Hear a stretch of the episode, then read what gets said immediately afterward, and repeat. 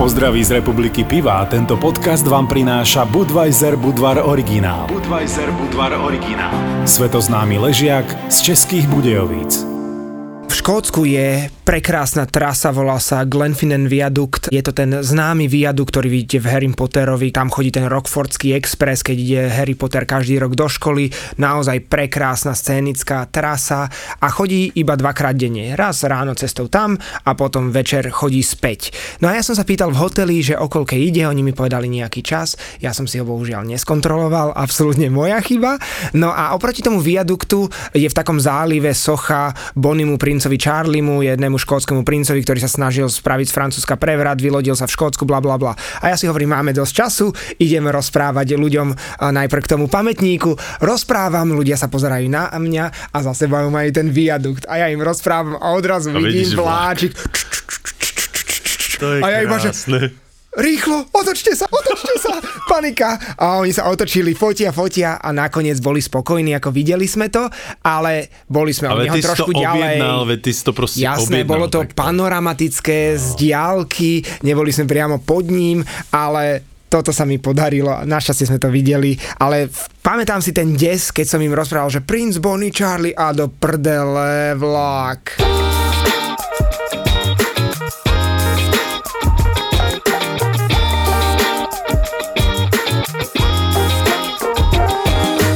Ja už by som bol asi zlatým členom indických železníc, keby tam bol nejaký vernostný program. Ty máš vernostnú kartu Keby to, indickú? bolo, keby to bolo, tak si to určite, mám určite vernostnú kartu čínskymi železnicami alebo indickými železnicami a napriek tomu, že je to najpomalší druh dopravy v mnohých častiach Indie, hlavne kvôli tomu, že to mešká a pozažíval Ale nemôžeš nič plánovať. To Presne, ako sme si už raz rozprávali v podcaste o Indii.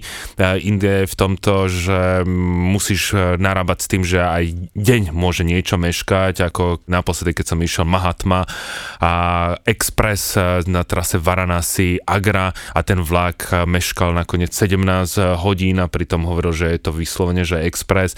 Vychutnal som si všetky vychutnal som si vš- 17-hodinový expres. a vychutnal som si všetky triedy od eh, takej tej prvej triedy až po takú, kde máš len zamrežované eh, okná, kde nemáš ani ventilátor a keď ten vlak zastaví, tak sa tam spotíš ako jazzman o polnoci na STV2. Tie vlaky sú ale úžasné v tom, že tam človek pozažíva také zážitky, či už pozitívneho alebo negatívneho charakteru, ale tie vlaky mám rád, lebo sú pomalé, ale tú krajinu vidíš z toho vlaku, dalo by sa povedať, relatívne v pohode. Áno, musíš byť ale na to absolútne mentálne a časovo pripravený, pretože ak e, ty máš naprogramovaný e, výlet na týždeň alebo dva týždne po Indii, tak proste toto všetko varíruješ naozaj s niekoľkými dňami plus mínus, pretože nevieš nič, nemáš nič kúpené a keď máš aj ten listok kúpený, tak presne tak, že vlastne stojíš na tom na nástupišti a čakáš, čakáš, Nevieš, lebo... keď- alebo nevieš, lebo kedy nevieš, príde. kedy ten vlak príde. A najhoršie je to, že nemôžeš vlastne z tej stanice odísť, pretože náhodou vyjdeš a ten vlak príde a Tam nemáš ani Čakáš? informačnú tabulu, No, ktorá by ti hovorila o tom, že meška to povedzme ako tu, 100, približne 120 minút. Inak tu mám jeden krásny zážitok s Japoncami. Keď sme sa pýtali Japoncov, čo im najviac vadilo na Slovensku, tak hovoril, že ja nechápem jednej veci. Lebo v Japonsku, keď niečo meška, tak ti to povedia presne, exaktne. Bude to meškať 2 minúty a 35 sekúnd. On prišiel k nám, že nevadilo, že vlak meška 120 minút, ale nepochopil som slovičku približne, že on to nevedel nejako uchopiť. Zažil som skupinu Japoncov, ktorí stáli na hlavnej železničnej stanici v Bratislave, ktorá je sama o sebe z úplne iného storočia. Podľa mňa už to bol pre nich najväčší kultúrny šok, ale pozerali na tú tabulu, kde bolo, dajme tomu, 85 minút a vyzerali veľmi Že zmete- meškanie, áno? Áno, meškanie. Mm. Vyzerali veľmi zmetene, tak som za nimi došiel a pýtam sa, že aký je problém a ona sa pýta, že 85 is seconds, že či to je 85 A sekúnd. prečo sa stále tá 85 akože nepresúva, ne, neznižuje? A ja jej vravím, že nie, to je približné 85 minút a nadvezuje to presne na to, čo Martin hovoril, že oni nedokázali pochopiť, ako môže toľko meškať, lebo ich Shinkanzeny sú absolútne presné. Ja som dokonca čítal v roku 2016, keď som tam bol, tak v brožúrke Shinkanzenov, tých eh, štátnych vlakov, že za celý minulý rok dokopy všetky rýchlo vlaky nazbierali meškanie 2 minúty a 37 sekúnd. Za no. rok. Dobre, no tak keď sme pri tých Shinkazenoch, je to neskutočný zážitok a to je samozrejme, že človek, keď je v Japonsku, aby nezažil cestu Shinkanzenom z Tokia do Kyoto napríklad, alebo do Osaky, alebo do Hirošimy, tak ako keby v Japonsku ani nebol, to je jasné. A je to neskutočný zážitok, aj už aj tá kúpa toho lístka a, a prechod k tomu perónu a ten perón ako taký, pretože ty tam máš lajnu číslo 1, lajnu číslo 2, lajnu číslo 3 a bavíme sa o tom, že tieto vlaky chodia každých 10 minút, to musíme vysvetliť. Druhá vec je tá, že ten vlak je do posledného miesta každých 10 minút vypredaný a naplnený presne na počet uh, sedadiel. Potom ten vlak príde a na sekundu odíde a nemáš tam žiadnu tlačenicu, nemáš tam žiadnu zápchu, nie, nie je tam žiaden chaos, ale poviem vám príbeh, ktorý sa stal, keď ja som bol v Japonsku, že Shinkansen nie, že meškal, odišiel o 10 sekúnd To ako skôr. si dovolil?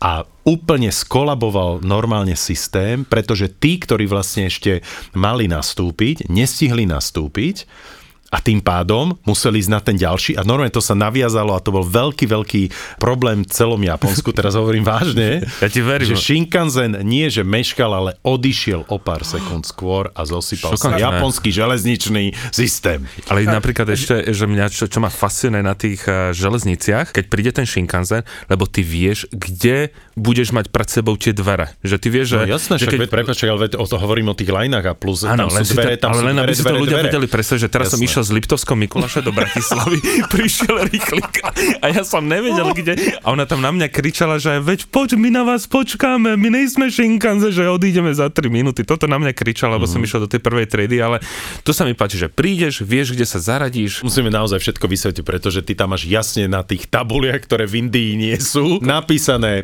presné označenia vozňov, hej, ty to máš aj na tom lístku, samozrejme, že musíš mať konkrétne sedadlo a všetko.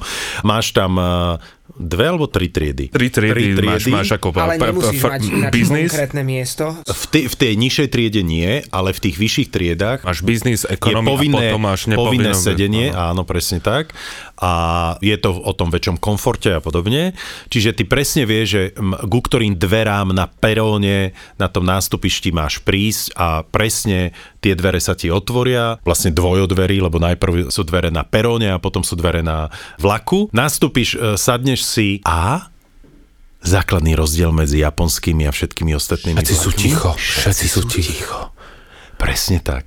Nikto Čiže- ťa neobťažuje so svojím zbytočným rozhovorom. Nikto tam ne, netelefonuje na hlas, všetci sú ticho, nikto sa nerozpráva a my, samozrejme Slováci, sme toto všetko museli komentovať v tom vlaku. Fotiť a Takže sme behať. boli samozrejme najhlučnejší, ale potom sme si uvedomili, že fúha, počujeme iba nás a pochopili sme, že asi by to nebolo vhodné, aby sme tak nahlas rozprávali. Druhá vec, čo, bo, čo ma veľmi milo šokovalo na Shinkanzene, bolo to, že vošiel do vlaku výpravca alebo kontrolór lístkov, ktorý nikdy nemôže byť k tebe otočený chrbtom. To ste si uvedomili Áno, a všimli? pokloní. On vojde do vozňa, pokloní sa, skontroluje lístky, Iba otočí raz, sa. iba raz za celú tú cestu. No tak samozrejme. No tak ale na trase teraz Liptovský Mikuláš Bratislava No má dobre, že tento. Shinkansen jasné, povedzme nestojí nikde, alebo má len jednu zastávku. A už som zažil na tej istej trase Liptovský Mikuláš Bratislava, že ma nekontrolovali ani raz. A to Ale preto, to nebol, dô, nebol zámer. Ale to preto, že podľa mňa sa nedokázal tým vlakom pretlačiť. Jednoducho tam ľudia trčali z okien ako v Indii pomaly. No, takže potom on sa vlastne otočí opäť k nám tvárou, ukloní sa a vycúva z e, vozňa a ide do ďalšieho. To, to bol neskutočný zážitok. Viete o tom, že čo sa robí so sedadlami, pretože ten Shinkansen sa samozrejme nevie otočiť, čiže príde do konečnej stanice Hiroshima napríklad a tie sedadlá sa preklopia na druhú stranu automaticky, aby si bol v smere jazdy opäť. Tam sú potom ešte tí, tí čističi, ten ako keby formula zastavila v niekde vo svojom boxe a nabehnú tie upratovačky a za 3 minúty vydezinfikujú, vyčistia celý Shinkansen, ktorý Však má dĺžku jak u nás. 400 metrov. Oni majú, myslím, že 8 minút na celý vlak a nejakých že 40 sekúnd na každý vágón a keď si dáte na YouTube, že Shinkansen cleaning alebo niečo podobné, tak sú videá a ja som to raz sledoval naživo a je to neskutočné, ako sú zorganizovaní. Tam nabehne tá čata, jeden otáča tie sedačky, rýchlo ich preklápa, ďalší striejka, ďalší utiera a potom celá táto čata vyjde von a tomu vagónu sa spoločne ukloní 6 ľudí, ktorí to upratovali a my sme na to A pozerali vagón sa úplne, ukloní tiež. Wow! ale, ale nie, toto je neskutočné. V prvom rade pre mňa je zážitok už tie stanice, samozrejme v Japonsku. Ej, to je tá, tá mela, to sú 10 tisíce ľudí, ktoré naozaj presne vedia, kam majú ísť.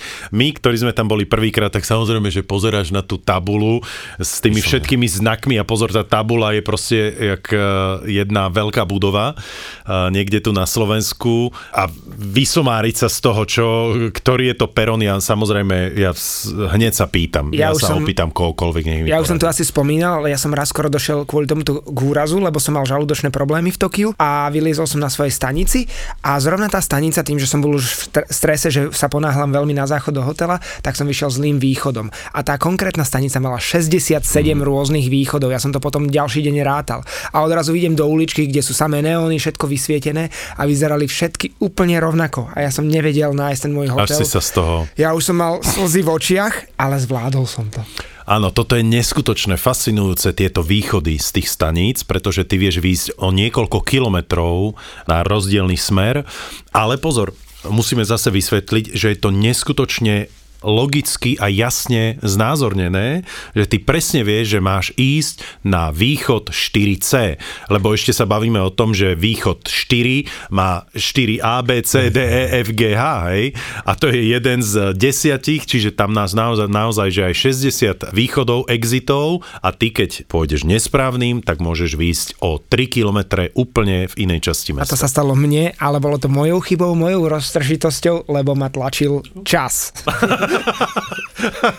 Ale prečo si nešiel na toaletu v stanici? Pretože tam v tých toaletách na tých staniciach je... Sú čisté, to je- krásne, to, Tam môžeš jesť. Veľmi- Veď tam máš, prepač, tam máš hudbu, tam máš vyhrievanú dosku, tam máš vodostrek spredu, zozadu, z boku, ako len chceš. Ale tá vyhrievaná doska je peklo, lebo ja mám vždy pocit, že niekto tesne predo mňou tam sedel a že to je vyhriaté po ňom. Ja mám z toho strašnú, strašnú traumu. Ja ale... milujem japonské toalety. Takže to...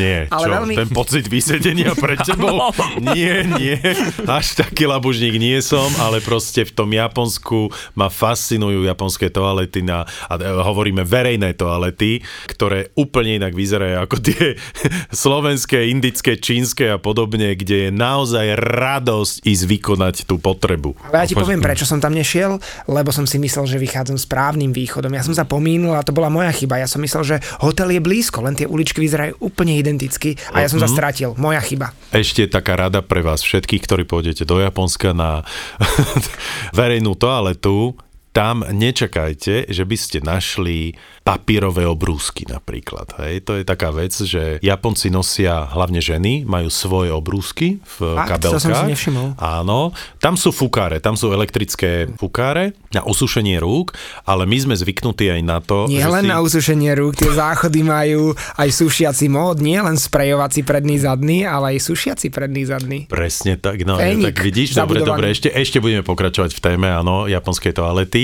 ale ja som teraz pri umývadle, Peťo, čiže keď si umieš ruky, tak si ich môžeš vysušiť, ale nečakaj tam, že tam budeš mať papierové obrúsky alebo niečo podobné. Japonka si nosí svoj frote uteráčik, do ktorých ruky si utrie do neho a odloží si to do kabelky a keď sa vrátime do tej malej miestnosti, tak samozrejme áno. Okrem toho, že máš vyhrievanú misu, máš tam mód na hudbu, môžeš si zvoliť druh hudby, ktorá bude pri tejto potrebe ti vyhrávať. Máš tam nastavenie aj teploty vody, ktorá... Intenzitu vody. aj intenzitu, ale aj teplotu a potom aj fukárik, ktorý ťa vysuší nielen ruky, ale aj Si môžeš spraviť trvalú. Iné čo. Ale keď napríklad aj v tom Shinkansen... Od spodu trvalú? No, Ty okay. síce hovoríš o záchode na, na staniciach, ale to treba povedať, že aj ako vyzerajú tie zase toalety v Shinkansene, Zmýšľam, či som bola. Myslím, že som nebol tam máš, tam. máš že japonskú toaletu, západnú toaletu a máš tam aj pisoár. Tam má- východu Európsku máš tam aj písar, máš tam dokonca, a, že aj fajčiareň, máš tam miestnosť na telefonovanie, máš, e, ne- nenachádzajú sa tam síce napríklad reštauračné vozne, ale chodí tam tá Japonka, ktorá, Pojazdný barík. kde nájdeš tak. vš, absolútne Áno, áno. všetko. Tak a hlavne tam oni majú tie, tie zalievané polievky a podobne, aj to ti tam vlastne No, vš- ale aby sme sa trošku možno aj posunuli, lebo napríklad e, tie japonské vlaky, veľa ľudí má pocit, že takýto vlak nájde len v Japonsku, ale máš to napríklad aj v Číne už, tam urobili nejakých 6000 kilometrov. No a práve tu chcem len tak povedať, a už sme spomínali toho kamaráta Pala Dvořáka, ktorý žije v Číne a on priniesol manželku na Slovensko po dlhom období a že išli vlakom Bratis- Približne. išli Bratislava, Košice, išli ICčkom, zdôrazňujem, wow. že išli ICčkom. A jak išli, tak ona si, že Palo, že ja ti veľmi ďakujem za tento krásny dar, že takto môžem spoznávať Slovensko a ja si tak vážim na vás Slovako, že vy si vážite vašu históriu. On, že ďakujem ti veľmi pekne za tie slova. A povedal, čo súdiš? Vy stále používate to historické vlaky. Lebo ona bola zase Retro- zvyk... retro vlaky ona, na ona bola Slovensku. zvyknutá Mhm, cestovať jasne, len tými rýchlo Shinkansen, vlakmi, áno. lebo bola zo Šanghaja Hej. a cestovala len Peking, uh, Peking, Hongkong, respektíve Guangzhou. Samozrejme aj v Číne sú také tie veľmi pomalé vlaky, vlaky, ktoré sú že minus 40 rokov, ale tie postupne už idú do... Taký do... to zažil na Slovensku, moji rodičia bývajú v Ketoslavove, ktorý je neuveriteľných 23 km od Bratislavy a raz som túto trasu, hlavná stanica Kvetoslavou, išiel 7,5 hodiny. Približne. Približne. Vlak sa, vlak sa pokazil, nechceli nás pustiť von, lebo je to nebezpečné, že na kolajisku a neviem čo. Tak najprv sme čakali na nejaký vlak, ktorý nás mal odtiahnuť. To bolo niekoľko hodín, potom sa to zmenilo, potom nás odtiahli druhým smerom, zás nás nechceli pustiť von, potom sme sa už pohli, pokazili sme sa druhýkrát, potom museli prísť náhradné autobusy, previesť nás niekam a nakoniec vlastne som volal mame, aby po mňa prišla autom a po 7,5 hodine som sa dostal reálne domov, ale Úžasné, maminým no. autom. No proste welcome to Slovakia. Samozrejme musíme povedať, že v tom Japonsku nie sú len Shinkanseny, lebo to je akože to najznámejšie, najslavnejšie v Japonsku, ale takisto v Japonsku máš aj pomalé, a lokálne vlaky, obyčajné Aj vlaky. tie chodia na čas. A aj tie, čo chodia na čas, samozrejme, tie majú svoju trať a podobne. Tie Shinkanseny sú neskutočne drahé, že to je naozaj ešte drahšie ako letenka. Častokrát bavíme sa o tom, že napríklad suma Tokio Kyoto stojí business class vlak 130 eur cca. Áno? Takže naozaj to nie sú lacné vlaky, ale bavíme sa sa, o tom, že prídeš... na týždeň, no, na treba na vysvetliť, že, že potom, keď vieš, že v Japonsku budeš viac ako povedzme týždeň, tak sa ti oplatí. Je to inak trošku komplikované, nechápem prečo je to tak, ale dobre. Je, je.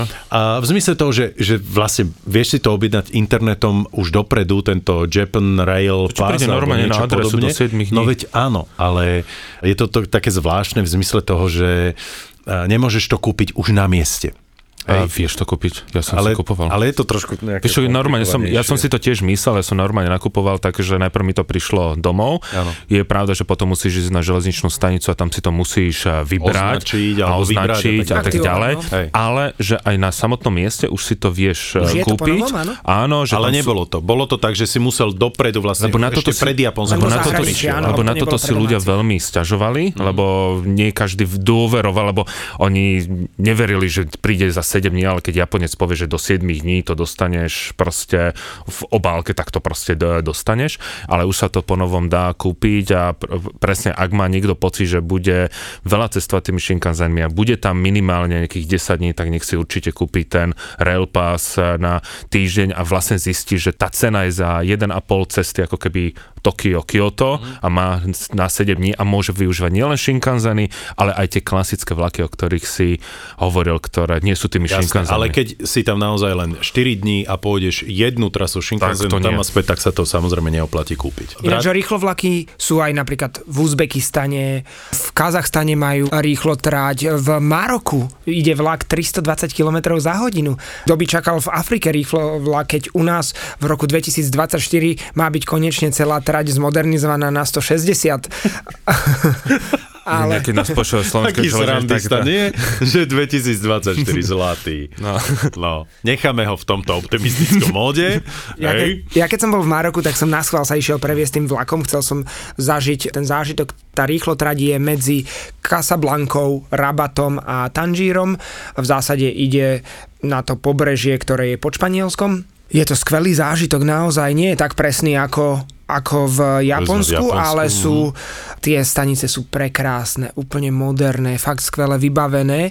No a potom videl som krásne obrázky na nočný vlak spací, že majú nové, vyzeralo to ako business class, naozaj vlastná postiel, zrkadielko, kreslo, tak som si to kúpil, tešil sa na to a prišiel starý a že, socialistický a že to bolo len, vlak ako, ako že, u nás. Ako to sa bolo... to hovorí, keď to máš niekde, že, že to je len aha, ilustračný záber. Ale ja som vďaka týmto... Počkaj, prepač, no? a? No a, a, a aký bol dôvod, že čo zmenili, alebo... Neviem, oni mi nerozumeli. tak, ale bola to sranda, tak som išiel takýmto starým, rozheganým, triaslo to, išlo to fakt pomaly. No, a mne sa to páčilo, si sa, som si vyskúšal. Jasne. Áno, aj úplne inú. Išiel som vlastne v Maroku aj tým najlacnejším vlakom, tou lokálkou, išiel som aj nočným prvou triedou a išiel som aj rýchlo vlakom, ktorý išiel 320 km za hodinu. No a ja som šiel napríklad nočiakom z Prahy do Bratislavy a tiež to bol veľký zážitok. Chcel som to zažiť. Išli ste tento vlak niekedy? Niekoľkokrát. On potom stojí, myslím, v Břeclavi alebo kde nejaké 3,5 hodiny alebo tak nejako. Lebo ty vlastne o polnoci odchádzaš z Prahy a prídeš ráno 6, 40, 40, 40 a podobne a on nejaké dve hodiny stojí vlastne v Žeclavi na stanici aby si neprišiel o 4 ráno do Bratislavy, no lebo čo by si o 4 ráno v Bratislave robil? Ty si pochodil aj tie čínske, povedz o nich, lebo to viem, že naozaj Čína má takisto od úplných e, bez okien až po ultra najmodernejšie, najrychlejšie, ktoré sú naozaj reálne, ak poznáte sedadla business class v lietadlách, tak presne také sedadlá sú aj v čínskych vlakoch v business Tak bez okna zase až tak by, by som povedal, že nie, ale čím no, ideš, dobre, ale čím ideš to. E, smerom ako keby na ten západ, tak tá kvalita ide dramaticky dole. Čiže ten, mm. kto naštívi Čínu a vidí len Šanghaj, Peking, tak sa prevezie a má pocit, že takto vyzerá Čína, tak to vôbec nie je. Ak by sme išli od toho Sianu, tam je vlastne tá terakotová armáda a išli ďalej. V Číne sú vlastne 4 rôzne druhy vlakov, alebo 4 typy, alebo 4 druhy lístkov. No a ten najnižší je, že tzv. tvrdé sedadlo a tým som precestoval neraz, lebo som si nekúpil dopredu lístok, lebo na čínsky vlak si treba dopredu kúpiť a niekedy aj 2-3 týždne týždňa, ešte keď je nejaký sviatok a dostaneš tzv. tvrdé sedadlo. Čiže tie lepšie triedy už boli vypredané, takže ti zostala len táto tvrdá. A to tvrdé sedadlo je fakt, že, nie, to je, že fakt tvrdé sedadlo, tam je boj o miesto, pretože to je predajú lískov koľko len chceš. Čína. Tam sa tlačíš a teraz si vieš, že keď si si obsadil miesto, ale vieš, že pôjdeš na záchod, tak to miesto už bude obsadené za ten čas. Čiže potom je ten boj, že kto pôjde na záchod, aby a sa... A nemôžeš si obsadiť napríklad, že laptop tam necháš? Mm, tak na ten laptop si niekto sadne. Lenže keď takto cestuješ aj 17 hodín, tak za tých 17 hodín to sedadlo je tak tvrdé, je to len drevo do 90 stupňov, veľmi maličké, A je krátke. to smrekové alebo dubové? Čínska borovica. A po tých 17 hodinách, keď sme tam už e, boli v rôznych polohách, lebo už nevieš, kde máš dať nohy, hlavu, tak sa mi stalo, že nejaká činianka bola tak unavená, že si proste čupla, položila si hlavu na koleno. Tvoje alebo Na moje, na moje. Okay. Ale po chvíli jej tá hlava padla ako keby do lona, lebo bola tak unavená, vieš, čupy. A ja som, myslel, ja som sa tak zobudil, bolo nad ráno, že som, že som ju, že som ja len zobral tú hlavu, že ju chcem posunúť. A kam si si na, posunul? že ju, chcel som ju posunúť. A v tom vete, to je tá, e, tá sila toho okamihu, sa zobudil jeden Číňan a vidí, jak je držím hlavu, chcem ju ako posunúť, ale hlava je v lone a on že, jo, jasne, jasne, ako nič nevidí, tváril sa, že nič uh, nevidí. A si to. a z, zvyšných 5 hodín všetci ukazovali na tú babu, že takto, lebo v tom období mať niečo so zahraničným alebo s bielým znamenalo, oni mali taký výraz pre nás, že letenka za lepším eh, životom, tak mali pocit, že som si tak užil v, pr- v najnižšej triede. Tento podcast vám prináša Budweiser Budvar Váš obľúbený ležiak z republiky Piva. Keď sme boli v Kongu, tak sme prišli na vlakovú stanicu, lebo sme mali viac času. Ako sme, ako sme očakávali, stihli sme prejsť e, zo západ, alebo teda z východu na západ po more o mnoho skôr, tak sme si povedali, že pôjdeme ešte k tomu moru vlakom a vyskúšame si, aké sú konžské železnice, prídeme na stanicu, tam normálne v tom atriu strihajú vlasy priamo tam, kde Jasné. si kupuješ lístky, tak sme rozmýšľali, že či si dáme, ale nemali sme dostatok času, lebo tam bol poradovník, potom nás zobrali na kontrolu pasov do bývalých záchodov, čo bolo naozaj zaujímavé, ale my sme si kúpili business class, alebo tú najvyššiu triedu, tá bola veľmi pekná, kožené sedačky. Rošupli v Kongu.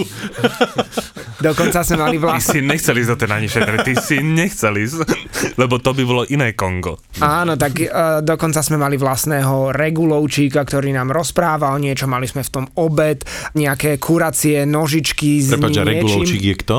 No proste ako Výpravca. keby hosteska, výpravka, Aha, okay. alebo teda stevard, mm, ktorý, nám, ktorý nám rozprával.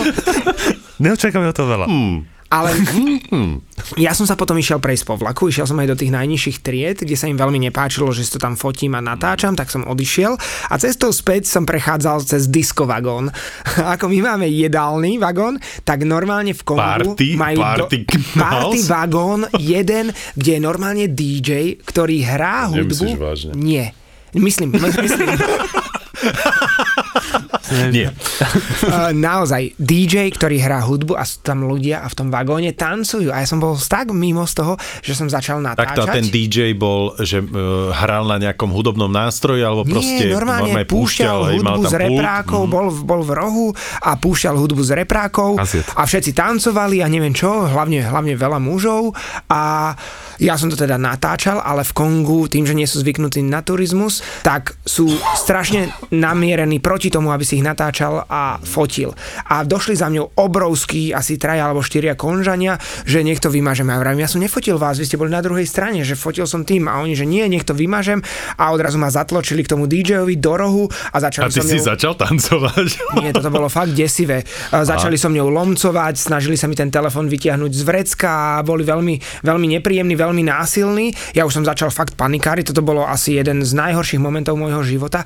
A odrazu došli dvaja vojaci s kalašníkovmi, ktorí ich zbraniami odsotili, mňa chytili, vytiahli z vagónu, zistovali, čo sa stalo, potom mi zobrali telefón a vymazali mi všetky tie videá a fotky, ktoré som tam odfotil a eskortovali ma do môjho vagóna, do business class, kde potom jeden z nich až dokonca stál pri dverách. A ja som došiel za Martinom, neviem, či si to pamätáš, ale mne sa triasli nohy aj ruky, ja som bol ako po prepade naozaj, že úplne vystresovaný. Ja som mal napríklad aj zase takú nejakú slovnú potičku s slovenskými železnicami, s ich hovorcom, lebo každý vie, že mám veľmi rád vlaky, natáčame o to videa, máme viac menej všetky vlaky, ktoré sme prešli na našej stránke a tým, keď som bol v Uzbekistane, tak som natočil, ako to vyzerá v uzbekistanskom vlaku, ktorý ide rýchlosťou 250 km za hodinu. Samozrejme v Uzbekistane máte aj extrémne pomalé vlaky, ale že Uzbekistan postavil na trase Taškent až Buchara postavil proste rýchlo drahu, že to proste vie krajina, ktorá má oveľa menšie HDP na obyvateľa ako my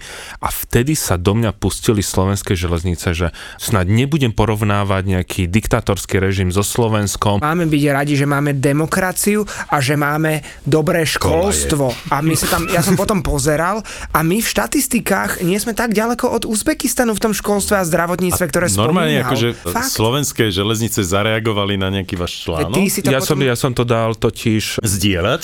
Nie, zdieľať. No to je proste, tie vlaky u nás na stránke majú že brutálnu sledovanosť. Akože napríklad, keď som dával, že ako vyzerajú ukrajinské vlaky, tak to malo sa, na Facebooku to malo 250 tisíc zhliadnutí. Od transsibirskej magistrály na YouTube to každý týždeň je tisíc zhliadnutí a tak ďalej. Ľudia tam napríklad zazdielali, že ŽSR, že pozrite sa Jasne. na to, oni na to začali reagovať. Ako je pravda, že tam majú trošku iný povrch, v ktorom stávajú, že je to skôr pláň na mnohých miestach ako u nás hornaté, ale aj tak sme podstatne bohatšia krajina. Ale inak musím napríklad na obranu povedať jednu vec, že sieť železníc Áno, ešte 30 rokov dozadu na počet obyvateľov bolo Československo malo vlastne najväčšiu sieť, najširšiu sieť železníc, ak nie, myslím, že na svete dokonca. Vieš, doma najväčšiu na svete? No daj. Vatikán. Mm. Úplne naozaj. Oni vlastnia veľké množstvo železníc aj v Taliansku, akože mm-hmm. teda vlakových tratí, ktoré kúpili a prevádzkujú ich ako pre zisk a tým pádom na svoju rozlohu oni Jasne. vlastnia neskutočné množstvo. A teraz chcem povedať také dve krásne trasy, ktoré by som odporúčal uh, Slovákom, ktoré sú na Slovensku. Tým, že som pôvodom z Banskej Bystrice, tak ako dieťa som veľmi okay. často chodieval, to je v strede, to je okay. SNP Maťko. Okay. Hej, to je od Baníka Ostrava doprava.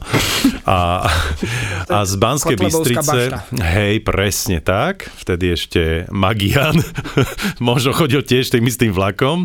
Plus a veď oni chodili vlakmi. Ja, áno, áno, ale oni ešte bol, Ma- Magian bol veľmi maličký. A tiež sa mu určite páčila trasa z Banskej Bystrice smerom na Martin, pretože to je vlastne trať, ktorá má najviac železničných tunelov a je tam aj najdlhší tunel železničný na Slovensku a je to naozaj krásna trať. Zažili ste ju, chalani? Uh-huh. Hej? Áno. Ja a potom, nie, neviem. Nie? Tak to by si mal ísť, naozaj to ti odporúčam, z Banskej Bystrice chod smerom na Žilinu. Hej? Čiže vlastne to je trať, ktorá ide aj do Prahy, rýchlik do Prahy z Banskej Bystrice, ide týmito tunelmi a druhá trasa, ktorá sa mi veľmi, veľmi páči, je vlastne Horehronská trasa, mm-hmm. pretože ideš cez všetky tie dedinky, vidíš celé nízke Tatry, končí to v Telgárte a môžeš potom samozrejme pokračovať ďalej. A, tak, tento viadukt som chcel spomenúť samozrejme. No a Čiernohorská železnička je krásna, romantická, ale tak je to taký, ja som myslel skôr také tie regulárne železničné trasy, čiže určite proste z Bystrice ktorýkoľvek smer, či už na Horehron alebo na Šturec, čiže cez e, smer na Martin na Žilinu. Sú to úžasné trasy, aj týmito retrovlakmi slovenskými. Čím pomalšie to ide, tak práve, že máš... Predstav si Shinkansen Horehroním. Tak by si si nevšimol nič. Žiadnu tú rómsku dievčinu, ktorá ti ponúka čučoriedky alebo maliny a podobne. Je zaujímavé, jak my na Slovensku si vieme všetko tak ospravedlniť. Ale zase možno by to bolo ako v Japonsku. Martin to rád rozpráva rozpráva, že keď ide Shinkansenom a pýta sa, kedy uvidíme horu Fuji, tak on mu povie presne o, mm-hmm. neviem, 3 minúty a 27 sekúnd, tak možno takto by ti ukazoval náš sprievodca Kriváň, že Kriváň... Šumiac. Alebo niečo podobné, no. a, a videli ste inak uh, Fuji?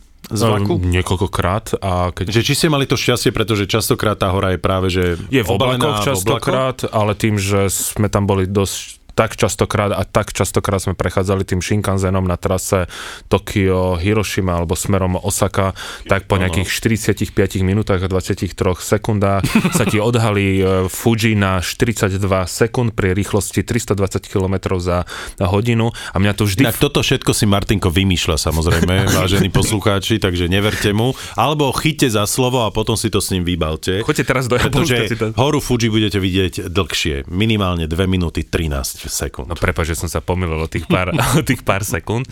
Pri tejto situácii sa stáva, že som zažil Slovákov, ktorí začali, že, že prečo sa tu nedajú otvoriť okna, lebo oni si chcú urobiť dokonalý záber. A ja, že pri rýchlosti 300 km si chcete, veď vám to proste ten foťák, to neudrží. Nie len foťák, ale aj ruku, aj všetko. Vlaky na Slovensku máme lepšie, my aspoň si môžeme otvoriť tie okna.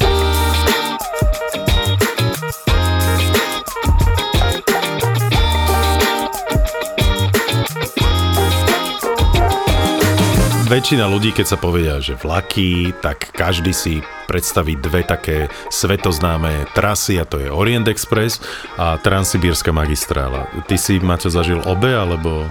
Ja som zažil Transsibírsku, ja som v ňou prešiel 8 krát na trase Moskva-Vladivostok a treba povedať, že Transsibírska skôr ide z Petrohradu až teda do Vladivostoku. Keď som to povedal, že idem Transsibirsko prvýkrát, tak doma ma mali za úchyla, že nevedeli toto pochopiť a doteraz to nechápu, že čo na tom zistil, že to tak je. No, že je, tak, že, že, že proste pochopili, že Martin je úchyla. Mamina, ma, mamina ma podporuje v mnohých veciach, ale hovorí, že tomuto fakt nerozumie a nikdy nepochopí. Tu nejde o to, že by som nemal čo so svojím časom, ale mne sa na tej transsibirskej magistrále páči hlavne to, že tam človek nazbiera také príbehy, ktoré dá do tých článkov, obohatia ho. O to, ktoré o ten, ani že sa nedajú. Hej? To, že to nedáš. Ideš napríklad na trase Moskva-Vladivostok a stretne, rozpráva sa tam s rodinou, ktorá ide k moru do Vladivostoku, 7 dní k moru do Vladivostoku, je 7 dní pri Vladivostoku a potom 7 dní naspäť. Alebo som sa rozprával počas 5 dní pri čaji sme sa rozprávali s iným profesorom z Petrohradskej univerzity o ruskej histórii. A keď to počuli tí ostatní pasažieri, rozprávali sme, že Lenin to bol ten germánsky špión a teraz sa zdvihla tá vlna odporu, lenže tým, že to bol profesor Petrohradskej univerzity, ktorý bol vyznamenaný samotným Putinom, tak museli byť viac menej ticho. A každá tá cesta je iný príbeh a to ma to neuveriteľným spôsobom fascinuje a viem, že keď sa otvoria hranice, zase ideme... Dobre, tak povedz také toto, fakty. Toto o, ja napríklad no. neznášam. Martin mi kúpil lístok v uzbeckých vlakoch, keď som išiel z Chivy smerom do Taškentu nočným vlakom, aby som potom prešiel do Kazachstánu. V Kazachstánu som išiel, myslím, že do Astany a odtiaľ som letel. Nie, do Almaty do som Almaty. išiel. Ale v tom nočnom vlaku uzbeckom, ten ide podstatne pomalšie ako tie rýchlo vlaky. A ja som schytal do kúpe, do tej štvorky, dve také asi 50-ročné tety, ktoré keď videli... No toto keď počúvajú kamošky, ktoré majú 50 rokov a ty ich nazývaš tetkami. Ale tieto... No dobre. Tieto dá... Pokračuj. To hovorí Peter, ideš? Tieto dámy naozaj vyzerali ako tety, také roztečené, proste už s tým karfiolom farbným na hlave, vieš. A proste také uzbecké tetky. Presne. No, však vedia. No a oni keď videli teda mladého, pohľadného Európana, Slováka, jak repa. tam ležať na tom hornom a čítať si, tak oni ma ani za Boha nenechali. Stále došli, ťaha ma za tričko, alebo do mňa šťucha, nech za sa s nimi, nech idem dole, nech si dám... Po dole už. Roma. Poď dole, daj si s nami vodku. Říkam ti, poď dole. Daj si slaninu, daj si túto jablčko, neviem čo. A ja nehovorím po rusky ja sa strašne pri tom natrápim. Snažiť Pričom sa... pri tej ruštine. Aj pri tých dvoch karfioloch. Aby sme sa orálne dohovorili, okay. vieš? A? Aby to uspokojilo ich túžbu a očakávania po dobrom rozhovore, ako hovorí Martin. No a v kuse ma otravovali každých 15 minút, proste ma volali, tak na chvíľu som zliezol, pobavil sa s nimi, potom som išiel hore, zasi čítať a opäť, čím viac pili, tým viac sa so mnou chceli rozprávať a obťažovali ma. Ja totiž neznášam sa v prostriedkoch baviť s cudzími ľuďmi. Aj v taxíku a všade mňa to dokonca veľmi obťažuje. Dobre, a, a ten príbeh ako skončil? Že si vystúpil. no, že, to bola, že si vystúpil. Že som sa tak tešil do toho Taškentu, kedy mi konečne dajú pokoj, že ja som si tú cestu vlakom vôbec neužil. Ako mm. napríklad Martin, ktorý sa 5 dní rozprával s nejakým profesorom, tak ja som sa modlil, kedy táto trasa skončí, nech už sa Jasne. nemusím po rusky s nimi baviť a trápiť. Máte, povedz také tie základné fakty o transsibírskej magistrále. Ona má niečo cez 9288 km, bola postavená na konci 19. storočia, ale Viete, máme koľko, 5 dní. Koľko? O 15 cm viac? a je tam jeden taký úsek, ktorý má 600 km dlhý, že je keby si zdela vystrel, že žiadna zátačka.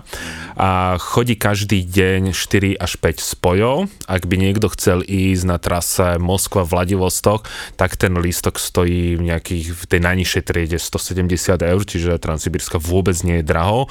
A záležitosť... No, hovoríš o tej ale najnižšej triede. Najnižšie, čo je vlastne otvorené kupe, čo sa volá plackartný. Otvorené kupe v akom zmysle? No to máš ako v indických vlakoch. Nie vozeň ale otvorený, sa... ale kupe iba. Hej. Kupe. ja som podal vozeň?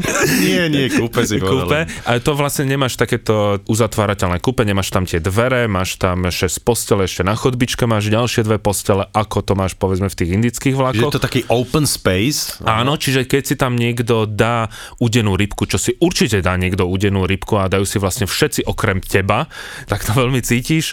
Rusi veľmi často si dajú nielen udenú rybku, dajú si aj cibulu, uhorky. Ten vlak zastaví denne 5 až 6 krát od 2 eh, minút až po 1 hodinu a tí Rusi si vtedy nakúpia všetko možné na tom peróne, takže ten, kto má veľmi citlivé bučové bunky, tak si to užije plnými eh, dúškami a preto keď eh, tým, že ten rubel je tak nízky, tak ja stále hovorím, že choďte do tej dru- tzv. druhej triedy s kamarátmi, kde máš uzatvárateľné, kúpe ste tam štyria a proste čítaš si Dostojevského, pozeráš von na tú, na tú prírodu a vidíš brezu, brezu, brezu a keby si sa vlastne zobudil na tretí deň, tak vlastne nič ti to... stále len brezu. Nič ti neušlo, mm. lebo vonku je už 1 286 breza. No a potom, ako vyzerá najluxusnejšia trieda? Najluxusnejšia je, že čím nižšie číslo vlaku, tým sú tie vlaky kvalitnejšie. Je to vlastne prvá trieda, máš dve postele, je tam aj toaleta, akože v, v kupe. Celkovo by som hodnotil, že ruské železnice, čo sa týka kvality, sú o mnoho lepšie na vyššej úrovni, aj takisto, čo sa týka železničných staníc na mnohých miestach, lepšie ako na Slovensku a tá kultúra cestovania vlakom No toto je tam... neverím. Že sú nemusíš. lepšie ako slovenské sú, stanice. sú, napríklad nikdy mi Transsibírska za tých 8 rokov ani raz nemeškala ani jednu minútu. Dávajú si na to veľký pozor. Možno, že niekto zažil, ale ja za tých, e, si zober, že prejdeš 9000 km a prídeš do Vladivostoku na minútu presne. Dokonca, Približne. nie, nie približne. Približne presne na minútu, OK? Koľko dní to trvá? No keby si nevystúpil z No. toho vlaku, tak eh, ten vlak ide podľa toho, akým vlakom pôjdeš od 6 do 8 dní na trase Moskva-Vladivostok.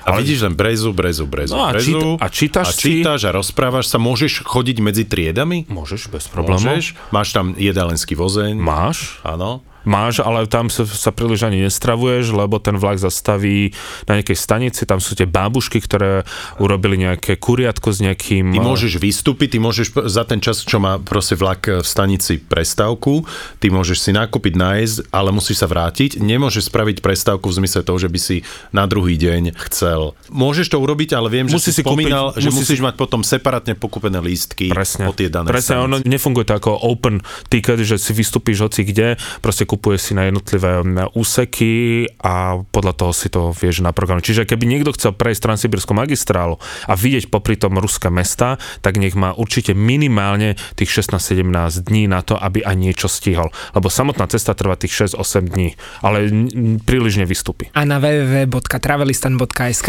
nájdete kompletný návod, ako si túto transsibírskú magistrálu zorganizovať. Ekonomicky je to výhodnejšie si kúpiť, samozrejme, že je rozdiel, keď si kúpiš uh, celú trasu naraz, bez uh, stopoverov takzvaných. Keď si to Rozsekáš. rozsekáš, tak je to o niečo viacej, ale nie je to zase pri dnešnom kurze rubla je proste Rusko extrémne. No ale otázka skôr je, Ja že chcela- keď si spravíš, prepáč, keď si spravíš tie pauzy, že či to má vôbec význam v tých jednotlivých mestách. Takže napríklad, keď vystúpiš v Novosibirsku asi milovníkom socialistického betónu, tak budeš v 7. nebi a máš tam robiť aj čo celý rok. Ale sú potom aj mesta, samozrejme Petrohrad a Moskva sú krásnymi mestami, ale mám oveľa radšej povedzme Irkutsk ako Moskvu. Vladivostok je tiež krásne mesto, čiže treba vedieť, kde vystúpiť, lebo niektoré mesta sú fakt, že krásnymi architektonickými skvostami, ale sú, sú potom aj mesta, ktoré vyzerajú tak, že nevieš, čo tam máš po dvoch hodinách robí, ak nie si milovníkom socialistického betónu v rôznych tvaroch a veľkostiach.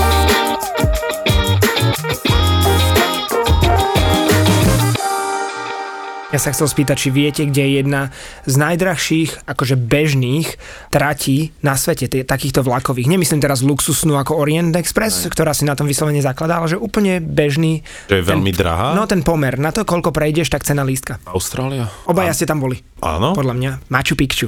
Tam ideš 80 km za 55 eur. Vy ste boli na Sri Lanke? Aha. Ja nie. Tam je krásna železničná trasa. Podľa mňa jedna z najkrajších. A to ti dávam pravdu, lebo... Jak... Oplatilo sa mi tento podcast dnes robiť. to ti dávam za... Martin mi dáva za pravdu. A je to trasa Candy. Candy, Ena?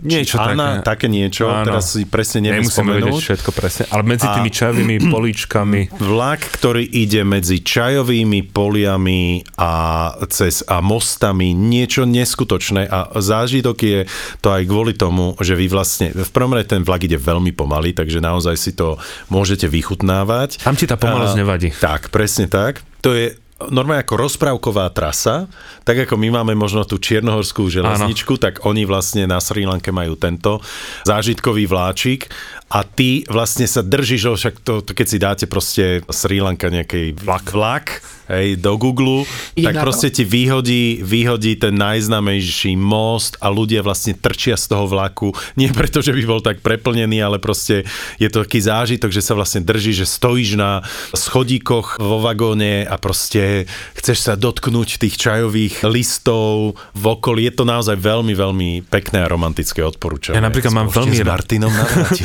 Ale mám veľmi rád na tom vlaku ešte keď, alebo vždy chcem, aby trošku zapršalo, lebo keď prechádza ceste čajové polička, tak potom v tom vzduchu je cítiť ten, ten čajový, Čajový opar. A to je... Bože, aké my sa zhodujeme. A určite si cestoval tiež v tom najnižšou Ja triedou zíram. tam. S Peťom my sme nezažili, ako sme povedali, nezažili sme tie indické eh, vlaky, o ktorých si začal hovoriť. Ja som zažil pakistánsky z Martinu. No tak Ale to tie tiež poviete, ale povedzme ešte nejaké konkrétne zážitky z tej Indie, keď si prechádzal tými jednotlivými triedami, čo sa tam deje v tom vlaku? ten vlak sa neriadi podľa nejakých pravidel, neriadi sa podľa toho, že keď je e, noc, ako v čínskych vlakoch, tak v čínskych vlakoch po 10. zasnú svetlo, za, zahra socialistická pieseň, ako treba budovať vlas. E, Tunak e, stále v tých najnižších triedách stále prechádzajú rôzni predajcovia, o druhej tam príde niekto, začne kričať čaj, čaj, čaj, čaj, čaj, čaj, čaj, poliš, poliš, poliš, poliš je ako čistenie e, topánok, alebo DVD, VCD a ty na nich kúkaš, že čo blbne, alebo kari, kari, kari. A v tých lepších triedách si cestoval, alebo vždy len za, zamrežovaný? Vieš čo, e, ja niekedy mám pocit, že rozdiel medzi prv, lebo tam tie sú vlastne tri triedy, že rozdiel medzi to prvou a druhou triedou príliš nie je, len že v prvej triede je klíma na 15 Celzia, alebo klíma je symbol e, bohatosti a tak ďalej. V druhej triede máš aspoň ventilátor a v tretej triede nemáš nič. No, v prvej aj druhej triede dostaneš relatívne v úvodzovkách čisté postelné prádlo, ale to bol naposledy umývanie v Gange za Mahatma Gandhiho a s veľmi dobrým s dobrou vôňou. Uh, buketom, myslíš? Tam si treba zobrať vlastný spacák, ale taký, taký ten veľmi la- lahučký, nie, niečo. Nie do minus 15 alebo minus 20, asi by lebo, ti to ale ten, bolo keď chceš mať nejaký ten pocit osobnej čistoty, mm-hmm. je to lepšie si zobrať, lebo fakt tie indické vlaky, mám rád Indiu, ale patria medzi najšpinavšími vlakmi vôbec, lebo napríklad to sa nedá porovnávať s pakistanskými vlakmi, ktoré aj chodia na čas, ktoré sú aj čistejšie. Áno, a no tam v pakistanských vlakoch stačí si len, po- nechám už Peťa, si priplatil len 5 dolárov, keď som išiel do Karači a odrazu som mal vlastné kúpe s DVD prehrávačom, vlastnou toaletou, len mi povedal, že sprcha teraz nefunguje. Tie pakistanské vlaky boli super, neviem, išli pomaly, ale tak to, to čakáš, že to nebude rýchlo vlak ako Maglev v Číne. A boli relatívne čisté a meškali len trochu, aj tie stanice vyzerali veľmi pekne. To sú pomaly najkrajšie budovy v tých mestách, lebo jednoducho je to stará, ešte koloniálna, krásna architektúra. Čo mňa viac šokovalo, boli tie tisíce a desatisíce motoriek zaparkované pred tými stanicami v Pakistáne, že ako si ju spoznajú, ako medzi tými desiatkami tisíc motoriek nájdeš tú svoju, vôbec netuším. Je u vás nejaká železnica, ktorou by ste veľmi chceli Globálny ísť? pakistanský systém. To som nezažil a chcem to zažiť, ale je to trošku také komerčné v zmysle toho, že to je pre pre tie karfioly také 50 a viac. a to je proste trasa z Osla do Bergenu, áno, čiže v Norsku sme. Norské vlaky sú veľmi, veľmi pekné, veľmi pohodlné. Dokonca tie sedadlá sú také, že z nich vieš pomaly spraviť si ako postel, tak sa to vie rozložiť. Naozaj je to super a pozeráš, lebo to Norsko je dlhé, rozsiahnuté. Ale paradoxne, viete, čo som tam zažil vlastne na severe? Na severe nemáš skoro vôbec železnice potiahnuté. Bavíme sa o Tromse a okolí a úplný sever Norska, pretože na počet obyvateľov tie stovky až tisíce, ktoré tam sú, sa im neoplatí postaviť železnice. A keď som tam chodieval každý rok v lete, tak som tam videl protestovať vlastne miestnych ľudí, ktorí stále protestujú proti tomu, že vláda vždy má iné priority, ako postaviť a dokončiť železnicu na severe Norska. Takže som sa pri jednej zastavil, že, že čo to tu máš za plagáty a ona, že áno, že už nie, že 20 rokov, že stanicu tu máme, Ale nemáme- postavenú, ale nemáme žiadne, žiadne trate. To je ako bratislavské metro a filiálka. Presne, presne. Ja čo by som strašne chcel je transkanadská železnica. Mm-hmm. Cez tie, čo pretína vlastne americký kontinent na severe a to To som videl iba. Ja som tam bol, ja som tam bol autom, ja som to, Čo si však ty to som rozprával. Nie, ale zažil som tú osmičku, áno, že vojde vlastne ten vlak do kopca Ale ty si a vidíš mu... išiel tým vlakom? Nie, nie, ja som hovoril som, že videl som na Aha, ceste, ja som zastavil ja, autom, ale bez vlaku. ale videl som to s vlakom normálne, že vlastne vidíš, ako ten vlak vojde do kopca, vidíš jeho zadok a vidíš jeho predok. Áno, čiže to, to by som určite tiež chcel zažiť. Zažil som pár amerických vlakov, také tie kratšie typu napríklad z Washingtonu do do Filadelfie alebo z Filadelfie do New Yorku.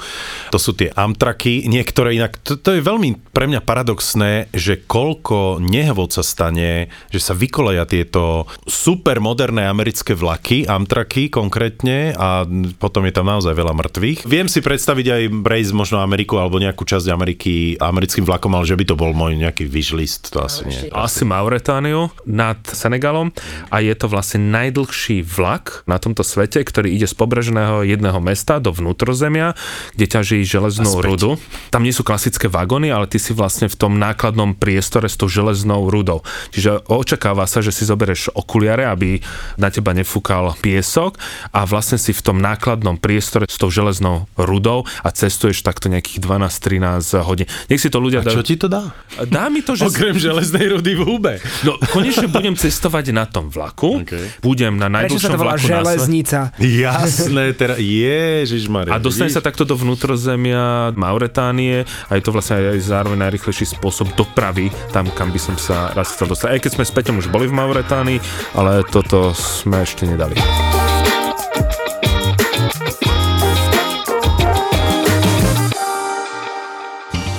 Presne v tom období, keď ty si mal rád toto, ja som mal rád ten album Ten od Pearl Jam. Oni vyšli úplne v rovnakom čase viac. Ale tak Jeremy je tak silná pesnička, čo si myslím, že to je presne ako bol Smells Like Teen Spirit, tak pri Pearl Jam je Jeremy. To je tá pesnička, ktorá v podstate rozkopla tie dvere a už ostali navždy otvorené. Mm, a že vraj gentlemani, vykopnuté dvere, holé baby. Nahrávalo sa to teda na futbalovom štadióne vo Wimbledone v Londýne, kde nahovorili dokonca nie 30, ale údajne asi 40 profesionálnych modeliek, ktoré bez nejakých problémov donútili k tomu, aby sa tie modelky úplne vyzvekli do naha a na bicykli chodili okolo toho štádionu. A tam z toho natáčali ten kontroverzný videoklip, ktorý sa žiaľ nikdy moc nejak neuverejnil, lebo dokonca dodnes je na YouTube e, zakázané, lebo je tam nahota. Príbehy pop music v podaní hudobných gentlemanov Juraja Čurného a Fleba. Adam Clayton, práve v, keď sa nahrával ten album Achtung Baby, tak ten Adam Clayton, on bol jediný z YouTube, kto, lebo ako vieš, Bono, aj Larry Mullen Jr. aj Age, oni sa mladí oženili, oni mali 22 rokov, už mali ženy, ale ten Adam Clayton, on bol strašne taký svetobežník a trošku sukničkarom v tom období, keď sa nahrával album Achtung Baby, myslím si, že mal vzťah s Naomi Campbell. A tomu Adamu Claytonovi sa v 89. roku stala udalosť, že bol dokonca zavretý. Lebo, Marihuanu. Hej, našli mu marihuana, mal nejaké problémy s tým, bolo aj úplne evidentné, že bol silný užívateľ tej drogy a, a trošku sa mu to vymykalo spod kontroly. Sex, drogy a rock'n'roll v novom podcaste v produkcii ZAPO. Hudobní gentlemani. Keď si zoberieš, eh, keď bol Band Aid Do They Know It's Christmas, no kto spieval z Vem, aj keď tam boli obidvaja? No George Michael. Áno, a ty vieš, kvôli čomu ten Andrew Ridgely tam figuroval v tom? To neviem, priznám sa, že No a Juraj sa priznal. V prvom hudobnom podcaste, ktorý nepotrebuje playlist. Garantujem vám, že po každej epizóde hudobných gentlemanov dostanete chuť minimálne na jeden album, ktorý si okamžite stiahnete do telefónu. Kedy ste naposledy počúvali Achtung Baby od YouTube? ZAPO má nový podcast. Hudobní gentlemani s Jurajom Čurným a Flebom.